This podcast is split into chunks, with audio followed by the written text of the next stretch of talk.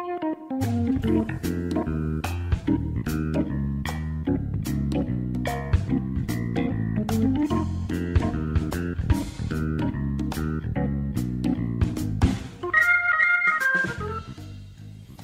ョブネタワンタイムトークの時間です。皆さんこんばんは。本日のパーソナリティの庄司康弘です。この番組は各パーソナリティの友人知人お仕事先の方に番組1回分のワンタイムスポンサーになっていただいてさりげなくお仕事内容や、えー、P、あお仕事内容を PR しつつお仕事の思いや、えー、日頃のエピソードなどをお話ししていただく30分のトーク番組です、えー、番組の収益は障害や難病などのハンディキャップをお持ちの方の就労支援に使われています。内容は、えー、ブログ、ポッドキャスト、YouTube で順次配信していますのでもう一度お聞きになりたい方やエリア外の方は番組名ジョブネタワンタイムトークで検索をしてください。えー、ジョブが、えー、ひらがなで、ネタワンタイムトークがカタカナです。ジョブネタワンタイムトークで、えー、ぜひ検索してみてください。えー、仙台市太白区長町3丁目 FM 太白のスタジオから、えー、今日はですね収録で、えー、お送りしております、えー、本日はですね株式会社 RE の提供でお送りいたします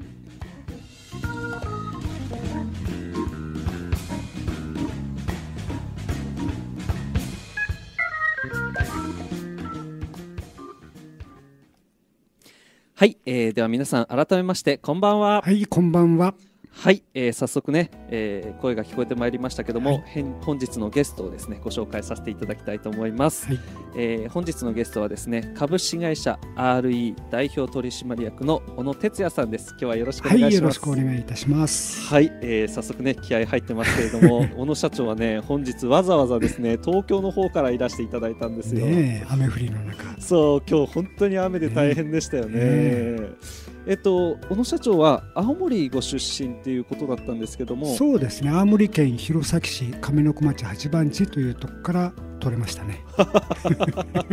ノリいいですね。えー、はい。えっ、ー、と今日はたまたまあのお盆からの帰省の帰り道に仙台に寄っていただいたんですけども、連休中ね仙台はねずっとね曇り雨だったんですよね。青森どうでしたか？青森も似たような天気ですけど太陽はもう結構出てましたね。あの弘前の方はね良かったですよ。ああそうですか、うん、なんか最近ちょっとこの天気がね様子がおかしい感じですよね、ねはい、東京は結構暑くて日が照ってるんですか？東京も同じですよ。8月に入ってずっと曇り雨で、はい、なんか記録だってね40年ぶりだって出てましたよね。へえ、うん、まあこういう天気だとねお仕事とかってちょっとどよんした気持ちになってきますね。ああどよん。土曜日でもないのにどよんとね、はい。はい、うまいですねあの小野社長は、うん、えーと、建築系のお仕事だとお聞きしてるんですけども、はいはい、えー、建築業だとこの雨は結構なかなか辛いんですかね？そうですね。大体建築、まあ、あのおかげさまで40年、えー、ほどやらさせていただいて。40年ですよね。そうですね。あの弘前のね、はい、えー、工業の建築家を出て、はい、で、えー、横浜の方の、会社に入りまして。あ小野社長って高卒なんですか？そうですそうです。大学は行ってないですよ。あそうなんですか。早くから働きたくて働きたくてしょうがなかったですね。そうなんですか。いや、はい、あのもうすごいねあの僕もお世話になってます素晴らしい会社でね事業もいろいろされてきたってことは、えー、てっきり大卒だと思ってました、えー、だって大学生って22からでしょ、はい、で18から卒業した僕はだから4年間働いたら、もうそれだけですごいこうあれじゃないですかステータスじゃないですかある意味あじゃあもう18からもこの建築業ってことですか？そうね。で、えー、で、うん、横浜の会社に入って。そう横浜の会社に入って、はい、22で独立22 ですか？そうですね22で、えー、あじゃあもう会社の歴史としてももう40年近いわけですね。そうねはいはい。あすごいですね。会社の歴史として40年っていう今62じゃないそれそれちょっと違うけど。ちょっとさまよみましたね、すみません。今年60になる。ああそうですよね、もう若いですよね、えー、あでも確かにそうおっしゃると、うん、まあ、22で、え会社に入るのと、うん、18で会社に入るのがもう全然違ったってことですよね。うん、ね。はい。えでも22歳でよく独立っていう気持ちになりましたね。すごいですね。あそれはやっぱりねちょっときっかけがあったんですよ。あちょっとお聞きしてもいいですか、うん、あの高校の時にバドミントンや3年間やってまして、はい、で就職して、えー、横浜の会社に入った時、まあ、店舗業建築の中の店舗業をやったんですが店舗業おお店を作る仕事ね。あえっとな内装っていうことですか？内装、うん、内装もそうなんですけどお店を一から作るという仕事に携わって、はい、ものすごいこの横浜も、まあ、その時は建築ブームだったんですね、はい、で、えー、本当に残業徹夜残業徹夜でほとんど遊ぶ時間がなく、はい。えー、会社と寮またアパートの行き来だけだったんですよ。えー、それはもう18から22の間の話ですか？それは22、えー、あそうそうそうそうそう。あ、うん、あの就職してからね。会社で勤めて、えー、うん、もうずっともう残業残業でもう仕事ばっかりみたいな東京に来てから全然遊んでないぞみたいな。そうねほとんどね。まあ、えー、親父にね、はい、あのよくほらあの僕らの時代は、まあ、昭和だったから、はい、石の上にも3年ってよく言われたわけや3年間は 耐えろと。まあそれがあったから与えられてたんだけど、はい。はい、ただそのあのある時あの本屋さんに行ってね。本屋さん、はい、に行ってあのこう本いろいろ探してる間に、はい、まあ自分の会社を持ちなさいっていう本に出会ったんですよ。でそれなんか手に取ってみた時に自分で会社って作れるんだっていうことを思ってそこからこう開けてきたっていうのかな。えー、えー、じゃあその一冊の本だけで起業しようと思ったんですか？その本の出会いだね。いやもともと子供の頃からあの俺は社長になってるっていうわけじゃなかった。ああそれはないね。それは分かんないもん世の中って。だから働いてるうちに、はい、あ自分で会社って作れるんだって思ったと同時にその、はい、だったらバドミントンやりたいなっていうのがやっぱりきっかけの一つでもあったよね。バドミントンあまあでも今ももうずっと毎週っていうかずっと続けられてるんですねそうそうそうそう今も続けてやってますし、はい、はい、えそれはこうなんかもうちょっと詳しく聞いてもいいですか？バドミントンをやりたいっていうのは。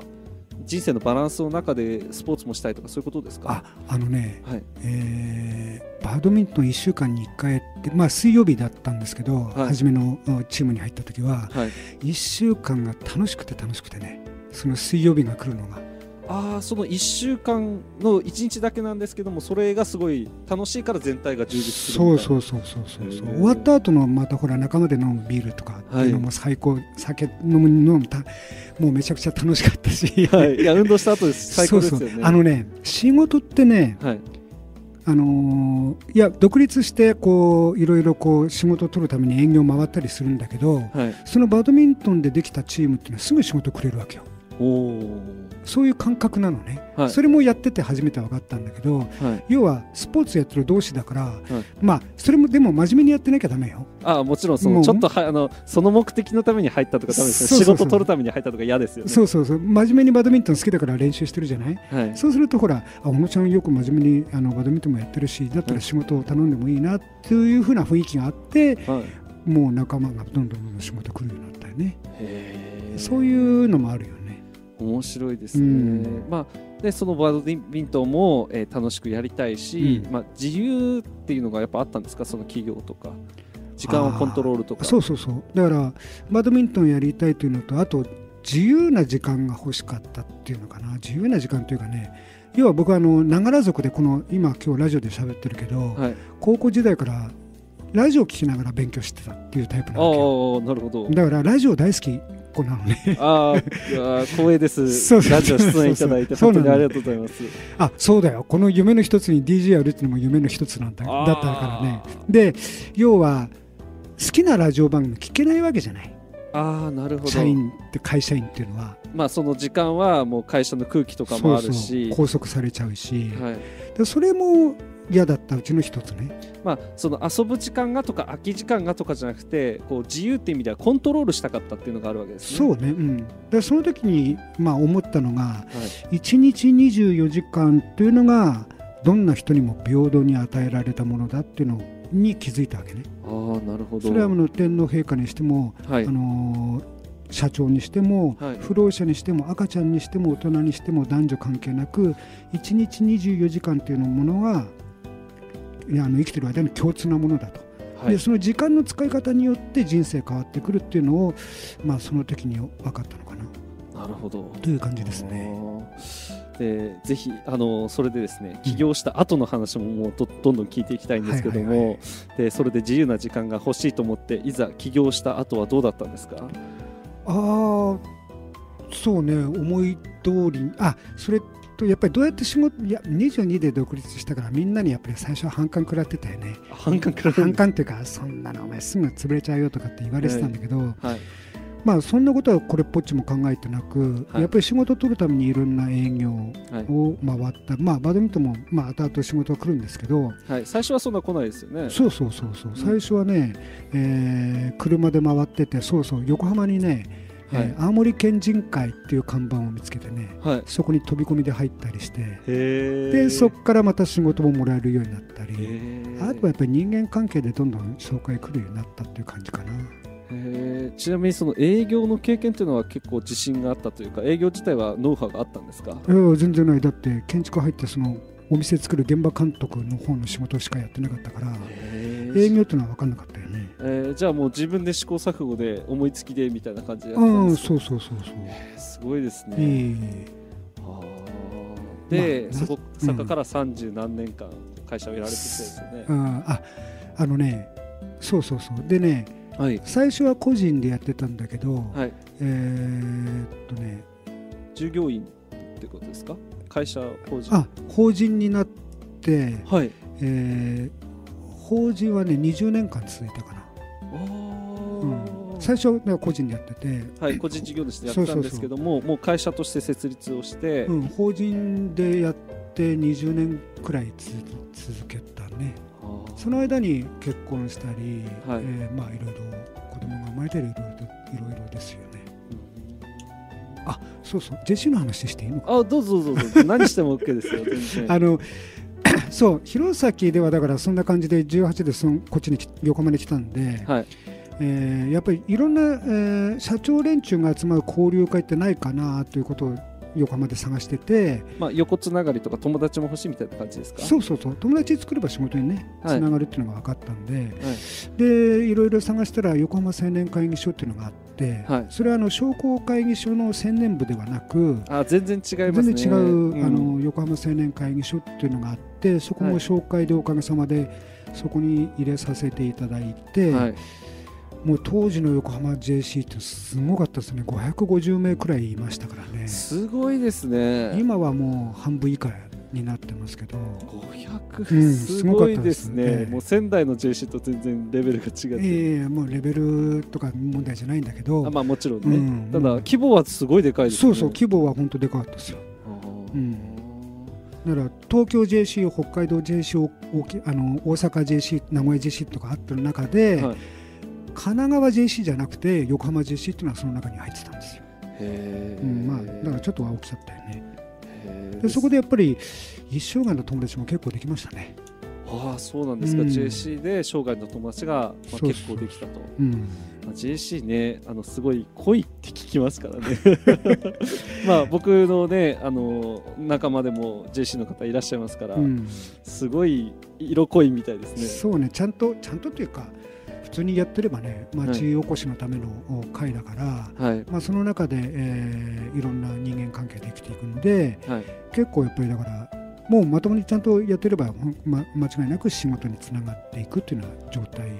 でしたよね。まあ、あの商工会議所の青年部と結構ごっちゃにされてる方いらっしゃるんですけど、ね。うんうん、でも仙台仙台の JC なんかも、うん、あの花火大会ね仙台の花火大会とか主催してるのって、ね、あのあと光のページェントは今光のページェントっていうのの、うん、あ小野社長ちょっと分からなかった。らごめんなさいね、うん、光のページェントって仙台の大イベントなんですけども今は光のページェントの実行委員会があるんですけど、うんうんうん、そそこももともと JC がやってて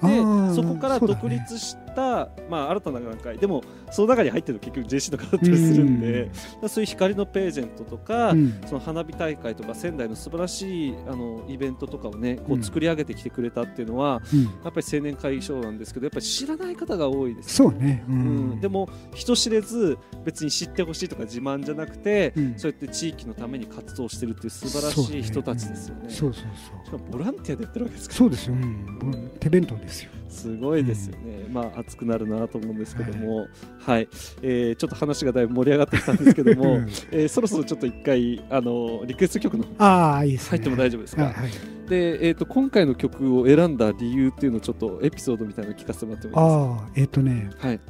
中一番最初に買ったレコードなんですよ。レコード、うん、CD じゃなくてね、はい、一番最人生生まれて初めて買自分のお金で買ったレコードが、はいえー、この曲なんですよ。ああなるほど、はい、じゃあかなり思い出深い思い出がありますね。はい、はい、えー、じゃあちょっとあの言っていただいていいですか？あ言いますね。じゃあ、はい。えー、中学校2年の時に買いました、はい、えー、レーモン・ルフェーブル・グランド・オーケストラの「芝の女王」です。いや素敵な曲でしたね。いやよかったでしょ？いいですね。カチンときちゃいますね。ねいや、これをね、中学校2年の時に聞いた時に、こんな美しいメロディーラインとか曲があるのかなと思って、はい、で、これは本当にすぐとか買いに行きましたね。でこの頃ね、はい、この後なんですけど、はい、レモンド・フェーブル・グランド・オーケストラというのとあともう一つまあ、ポール・モーリア・グランド・オーケストラってのがあって、はい、そっちはあの真珠の首飾りとか、はい、結構やっぱりメマイナ、えー、メジャーになっていったんですけど、はい、あのー、オリンピックとかオリンピックじゃないな。よくこう使われてたりして、僕一瞬ね、あの実はねその頃ね、こういう曲を作る作曲家になりたいなとも思ったことあったんですよ。えー、あでもやっぱり小野社長って芸術家なんですね。えー、それはないんだけどね、はい、こんな綺麗な曲作れたらすごいいいなと思って、はい、あのポール・モリアとかあレモン・フェブルとかね手紙を書いたこともあったんですよ。すごい まあ返事来るわけないんだけど。いやでもあの後でちょっとね詳しくぜひ聞きたいですけども、うん、あの絵を描かれたりするじゃないですか。あはいはいはい、はい、まあ、その話は詳しく後でねでもやっぱ芸術家なんだなってちょっと思いますけどね、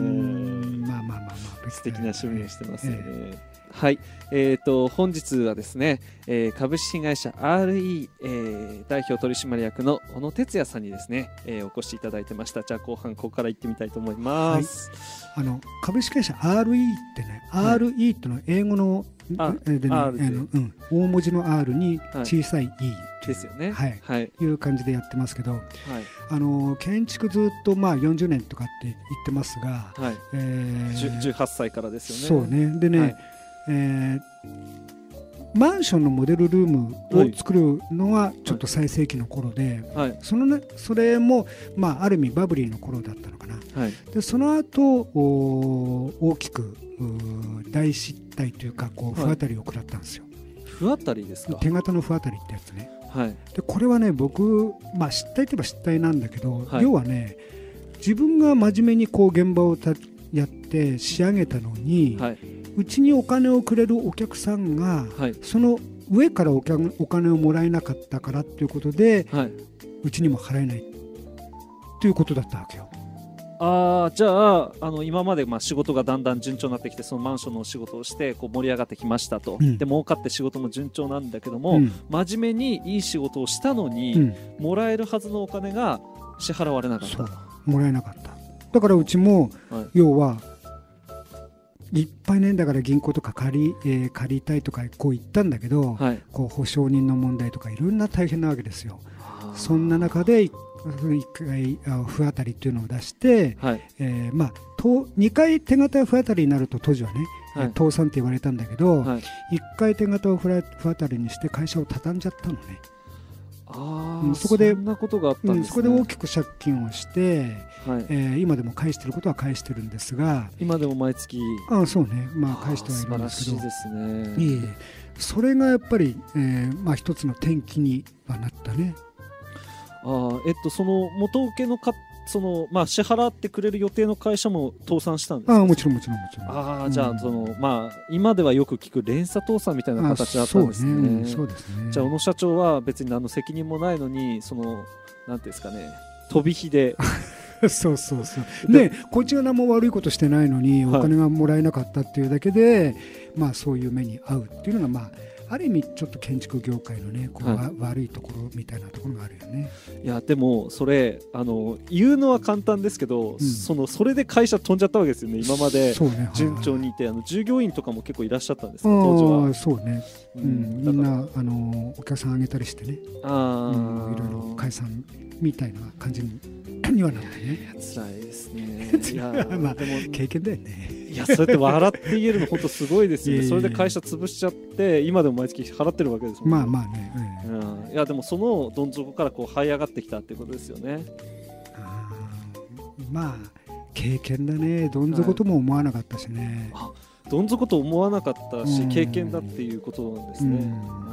でえー、その当時とはこの株式会社 RE っていうのは全く別の会社なわけですね。そうね、うん、そうそうもう新しく全く新しい道を歩み始めたみたいな。まあ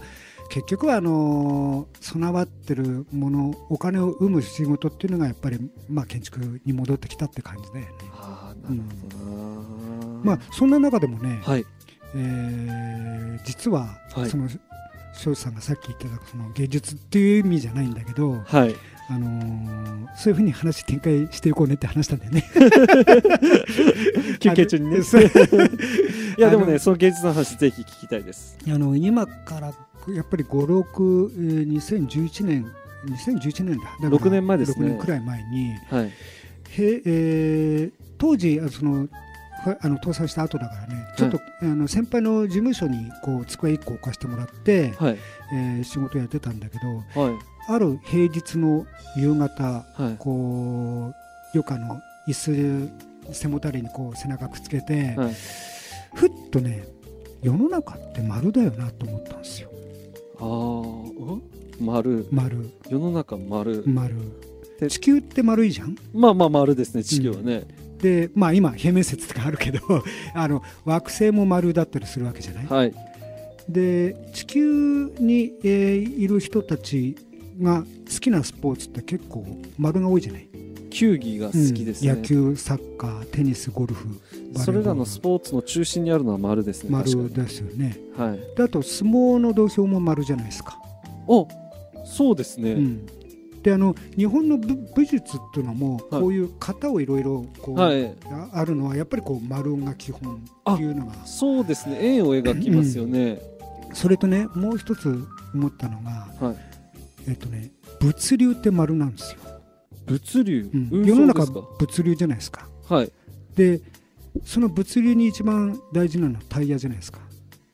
あ回転運動で運んでるんだ、うん、モーター飛行機もタイヤがないと飛び立てないし着陸できないでしょ。っていうかあのジェットエンジンのあの口とかも全部丸ですよね、うん、あそうそうそうそう。だから丸なんですよ。丸ですね。で5つの世界平和の5つの輪もオリンピックの5つの輪も丸じゃないですか。丸ですね。でその丸そう思って人間年取れば丸くなるしなと思った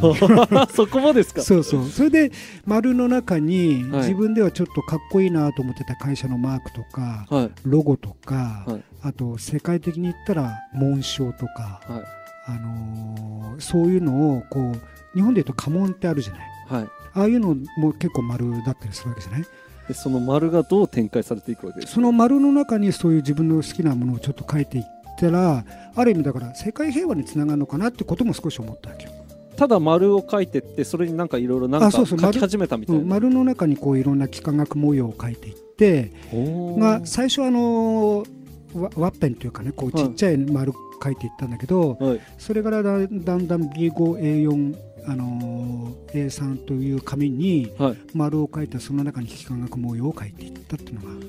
始まりですね。じゃあなんか風景画とかっていうのの絵とはまた全然違うなんですか、うん、図形的な設計的なアートっていうか。ああこの間聞いたらアブストラアブストラアートっていうふうな抽象画みたいな感じというふうに捉えられてるんですけどそういうのを描くようになって丸を描くようになったんです、ね、丸の中にね、はい、でおかげさまで、えー、昨年の12月に東京の方で3回目の個展を開かさせていただいて、はい、今後はそれでどんどん展開していきたいなっていうのもありますね。なんかあの僕もね、フェイスブックとかで何度か見せていただきましたけど、なんか何とも言えないなんか単純に感動したとか単純に綺麗とかじゃなくて、うん、なんか別の意味で引き込まれるなんか不思議な魅力ですよね。なんか単純に感動したとか 綺麗だねとかじゃないんですよね。なんか引き込まれる。だからそのなんか世界のすべてがてかその中心が丸っていう。うんそこに関係してるのか何か引き込まれるものってありますよね。ね。うん、あの似たのを書いてる人はいるんだけど僕みたいにこういうコンセプトしっかりしてるんじゃないんで、はい、あの結構僕のはもうおかげさまで原画的に200枚以上とかありますので、はい、え200枚以上書いてるんですか？そうなんですあれ書くの相当時間かかるす。すごい細かいですよねあかかりますね時間は。でも200枚以上も過去に書いてるんですか？もうありますね。それを今後どうやって持っていこうかっていうのがはい、あの新たな僕の課題ですよね。いやでもその 去年もね個展やってて、うん、僕も東京だったらもうぜひ行きたいなと思ってたんですけどもいやでもそのね、うん、まあ今年60歳ですよね。あおかげさまで。なんかね青春ですよね。本当ですよいやなんかねときめきます。あありがとうございます。はい。であのもっといろいろ聞きたいところなんですけどもね、はい、そろそろ時間になって次回のお楽しみということで。はい。また機会があったらぜひお聞かせください、はい、興味がある方はあの辰野神であの検索するとフェイスブックで出てきますよね。そうですね。竜のごとく進むっていうはい、